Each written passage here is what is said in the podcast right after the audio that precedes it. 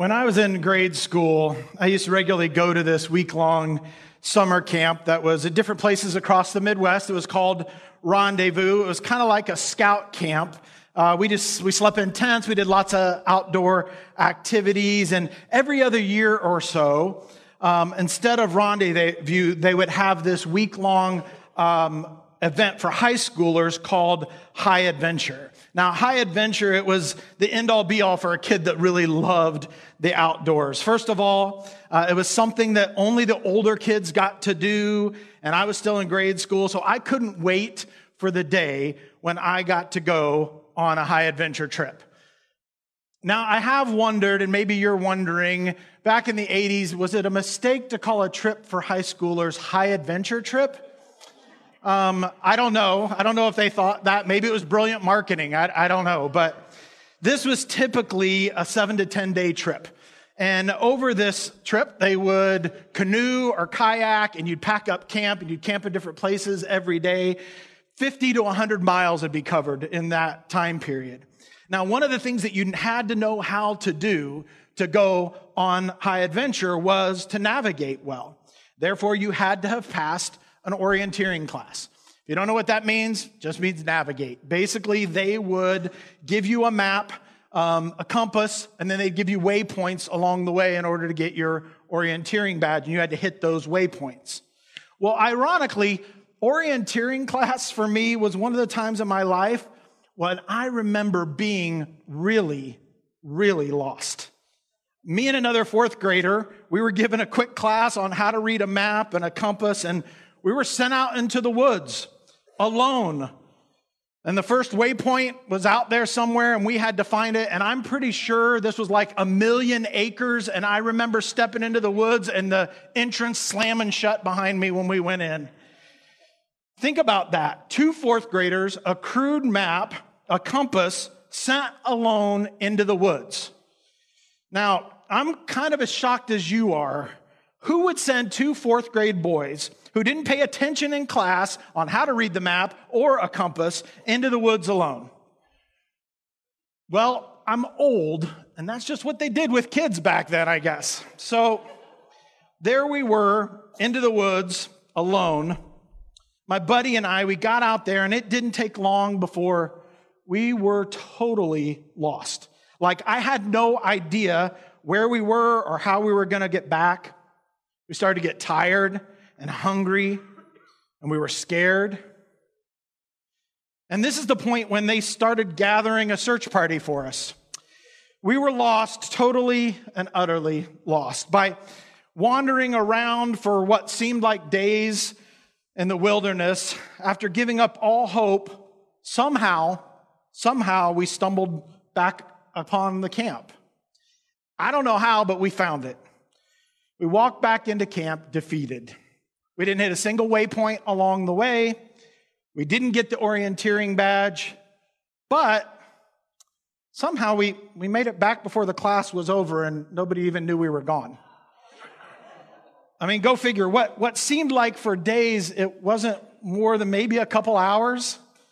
I remember never being so desperate as I was then for turn-by-turn directions.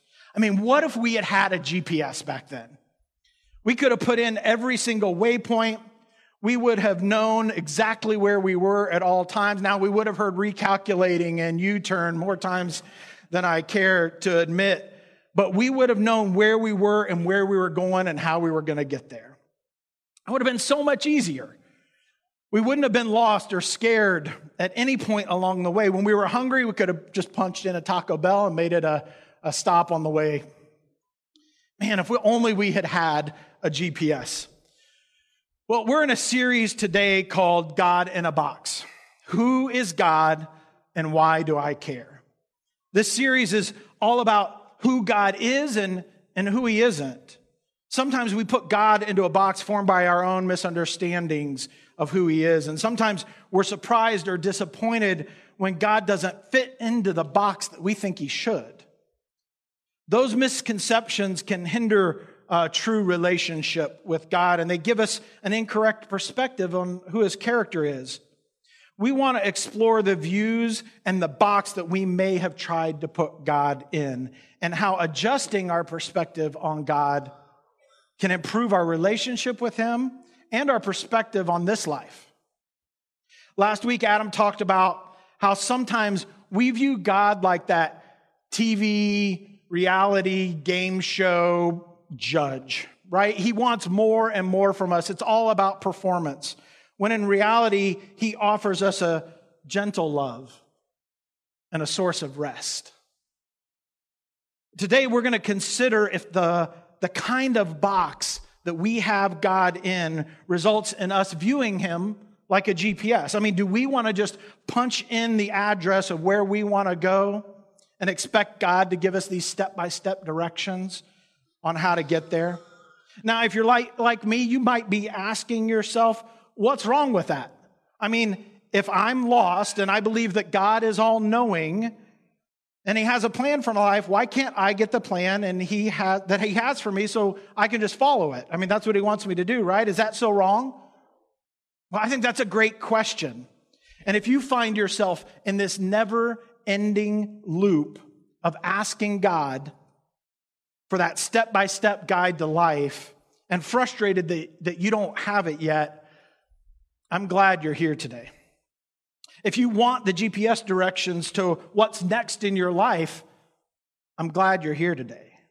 If you're lost in your career and your job and you're searching for something in that world that you haven't found yet, I'm glad you're here. If you're lost in life and you're asking these big questions like, why didn't God heal my child like I asked? I'm glad you're here. If you're asking questions about relationships and your marriage and why it didn't turn out like you wanted it to, I'm glad you're here. You can ask those questions here. Ask all the questions. We've all got them.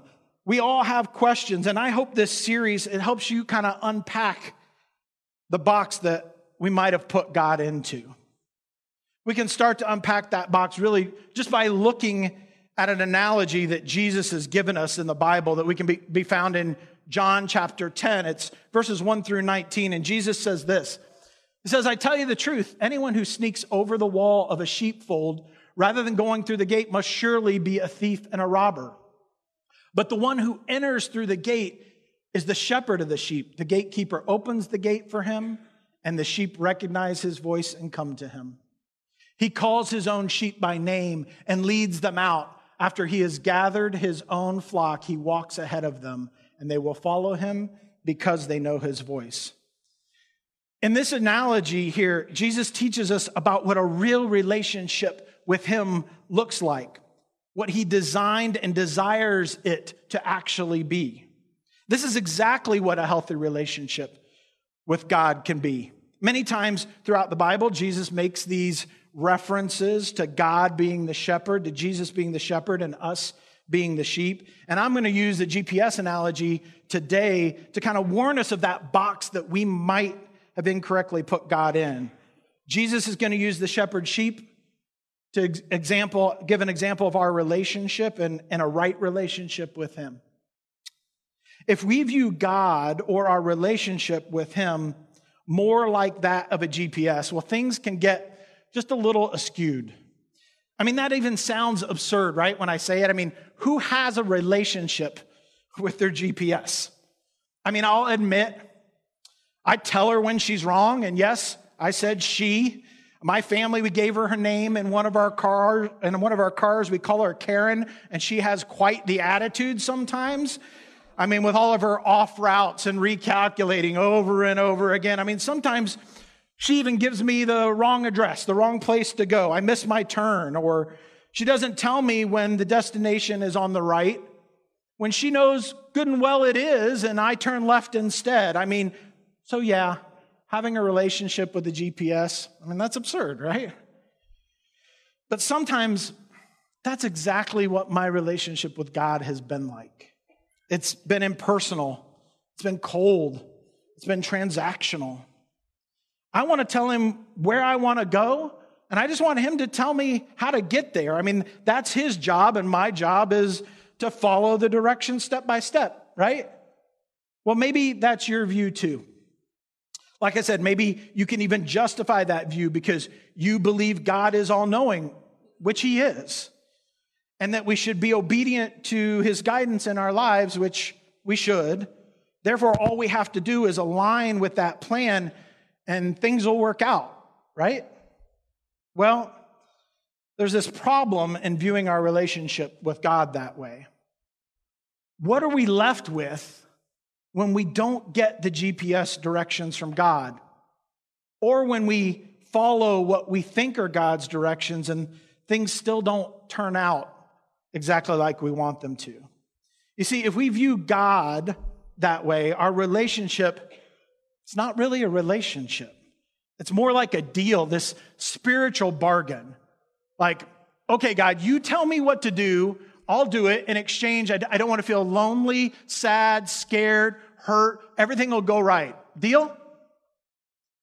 If our view of God is that way, there's likely two outcomes that could happen when things don't go like we think they should. Either we think we didn't follow our end, or he didn't follow his. Either we messed up or he messed up. Ponder that for a minute. That perspective, it's full of hurt and pain and guilt and shame. And that's not what God's love for you looks like. And it's never what it was intended to be. That's not what our relationship with him is built on. If you're frustrated with God because things aren't going the way you prayed or hoped they would, or if you think that God looks at you with disappointment because of something you've done or haven't done, then maybe you've put God in a box.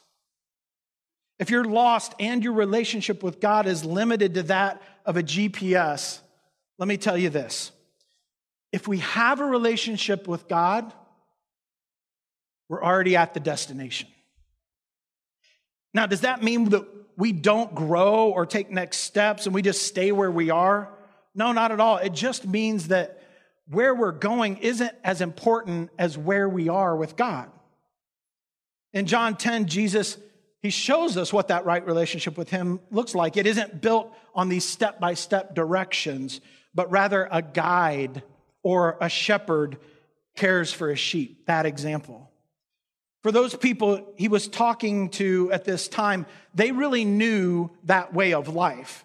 If they didn't have or own a sheep, in that day, in that period of history, they probably knew somebody that did, a neighbor, or they walked by it on their way to work. They understood the context. And so Jesus is using this example of something that was really culturally relevant to them at the time. But he recognized something when he was telling them this example. They got a little confused. They didn't really understand exactly what this meant. So he goes on and he explains it a little further. And we actually get the benefit of that picking up in verse 7. So he explained to them, he said this, "I tell you the truth, I am the gate for the sheep. All who come before me were thieves and robbers, but the true sheep did not listen to them. Yes, I am the gate." You see here twice he says, "I am the gate, I am the gate." So he's starting to explain this to them. But not only does he say that he is the gate in this metaphor, he also, well, let's look in verse 14 here. He says, "I am the good shepherd" as well. Jesus is telling us that he is both the gate in this story and the good shepherd. He's both the way into the flock and the one who leads and guides the sheep, us.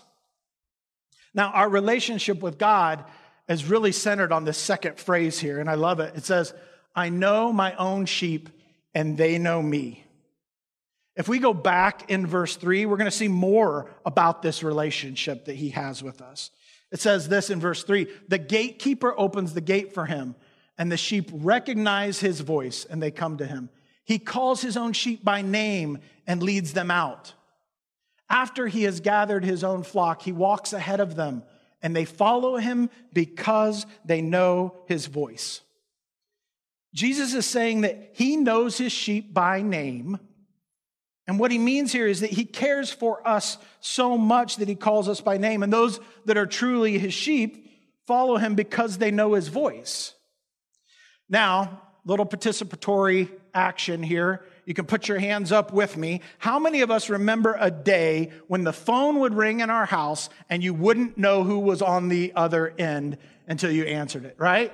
Yeah, all right, well, good, yeah, I'm not alone. So for those of you that didn't raise your hand, this might be a little bit of shock to you. There was a time when a phone had a cord that had to go to the wall. Dinosaurs roamed the earth, and when you picked up your phone, you didn't know who was on the other end until you heard their voice. If it was a friend or a family member or someone you had a good relationship with, all they had to say was, "It's me." And you knew who it was by their voice. That was exactly what Jesus is talking about here. That's the kind of relationship where he knows us and we know his voice. That's all we need. That's the destination. True, authentic relationship with God, it's this mutual relationship. I know my sheep and they know me. It's a relationship in which he leads us and we follow, one in which we navigate life with God together. Now, Jesus is not only the gate we go through, the good shepherd who knows us by name, but he also has sacrificed his life for ours. This truly is the full depth of his relationship with us. Let's look at verse 9. "Yes, I am the gate. Those who come in through me will be saved. They will come and go freely and find good pastures. The thief's purpose is to steal and kill and destroy. My purpose is to give them a rich and satisfying life. I am the good shepherd. The good shepherd sacrifices his life for the sheep." This is foreshadowing. This is Jesus talking, and what he's talking about here is his own death on the cross and a sacrifice so that we might be able to enter a relationship with God through the sacrifice that Jesus made.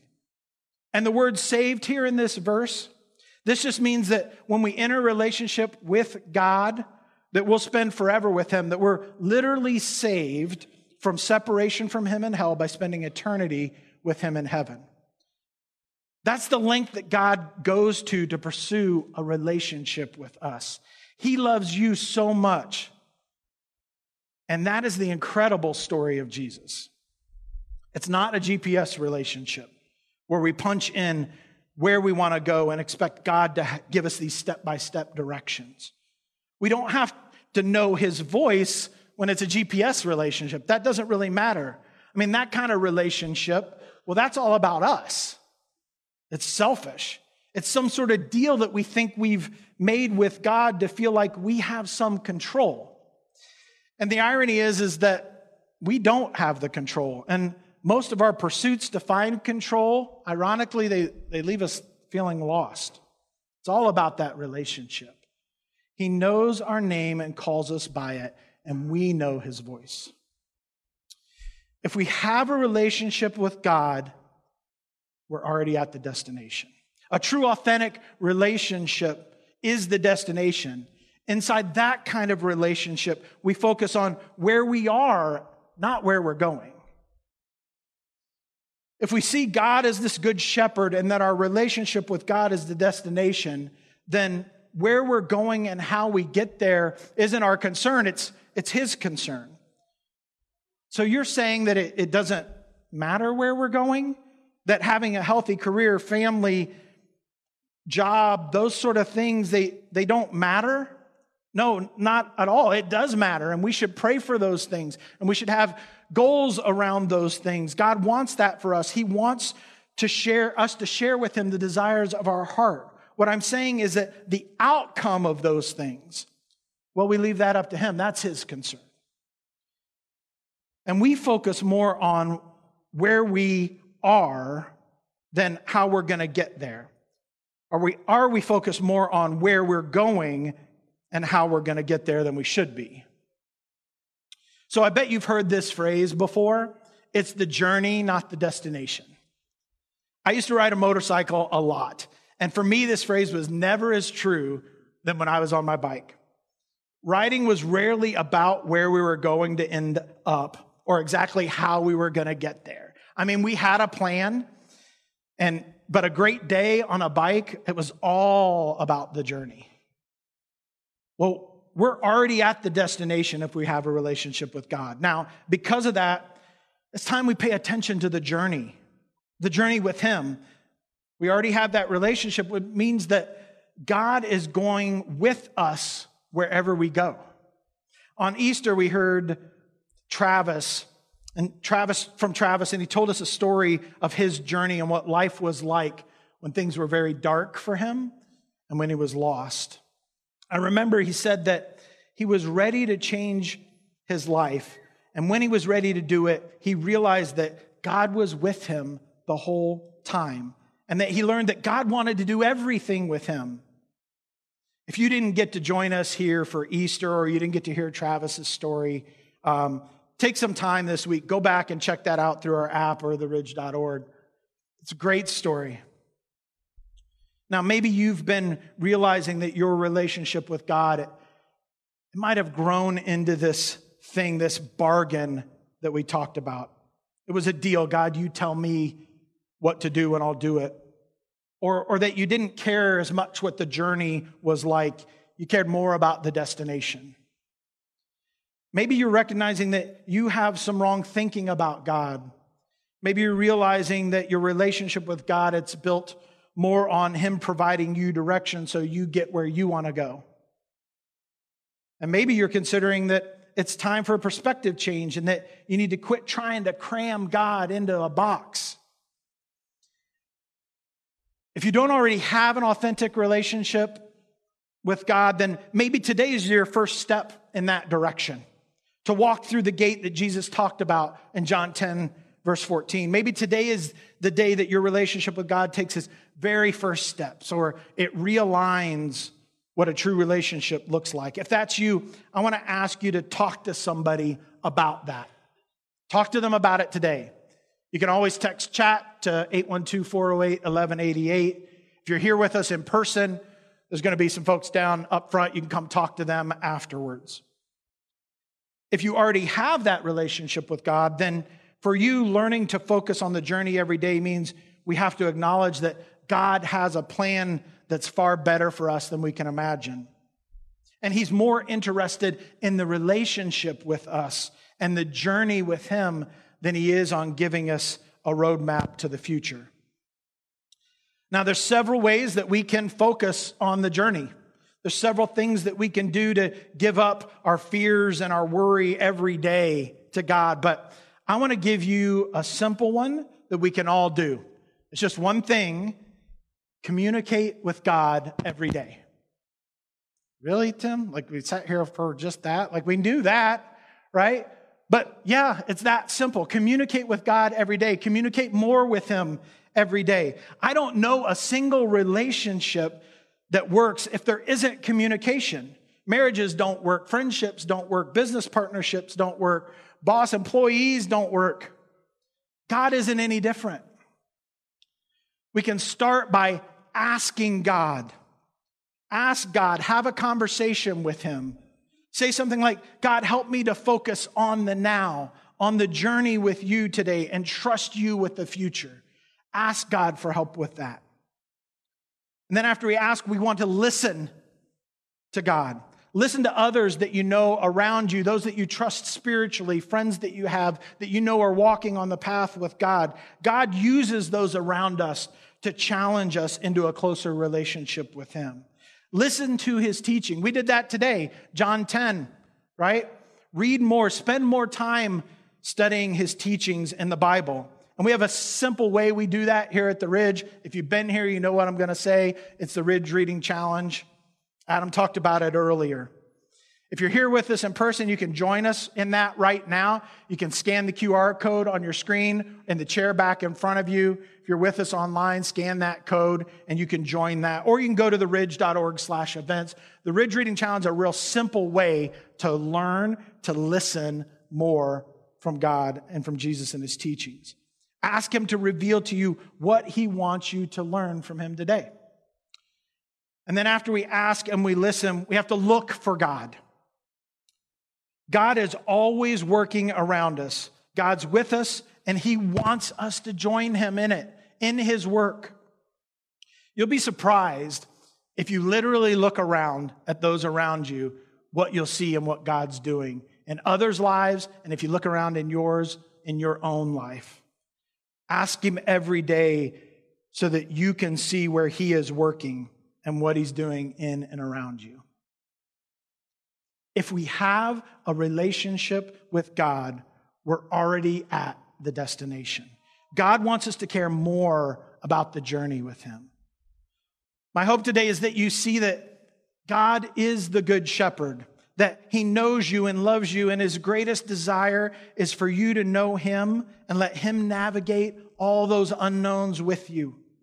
God doesn't always give us all the answers to our questions or the step-by-step directions to achieving the outcomes in life that we want. He can, and sometimes he does, and it's awesome. But there's still times that we might get lost or scared, and we desperately, desperately want to see a clear way out of the woods. Jesus promised that he knows us by name and that we can follow his voice, and most importantly, that he is with us through it all. Proverbs 3:5-6 says this: trust in the Lord with all your heart. Do not depend on your own understanding. Seek his will in all you do, and he will show you which path to take. This is communicating with God, asking, listening, and looking for God. This kind of relationship with God, where we focus on the journey with him, it'll reveal the path that we should take in life. We have the ability to grow in our relationship with God every day if we follow his voice and give up our need to be in control and to know the plan. My prayer is that we can experience the peace that a relationship like this offers with God, that we can taste the freedom in knowing that God's going to guide us through it all, even when we don't know the turn-by-turn plan. Once we surrender that control to him, once we stop bargaining with him for the outcome, that's when the peace comes. That's when we experience what a relationship with God is meant to be. Let's pray.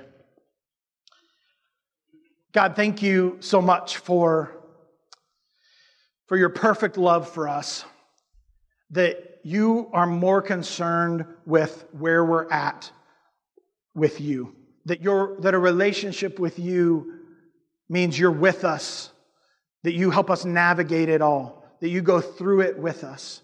We thank you for that. Thank you for the challenge to take you out of the box, for looking at our relationship with you differently, that it can be bigger, that it's more than what we define it to be sometimes. I pray that as you do challenge our heart, that we would recognize the perfect love that you have for us and how it can just change our lives in ways that we could never imagine. And it's in your name I pray. Amen.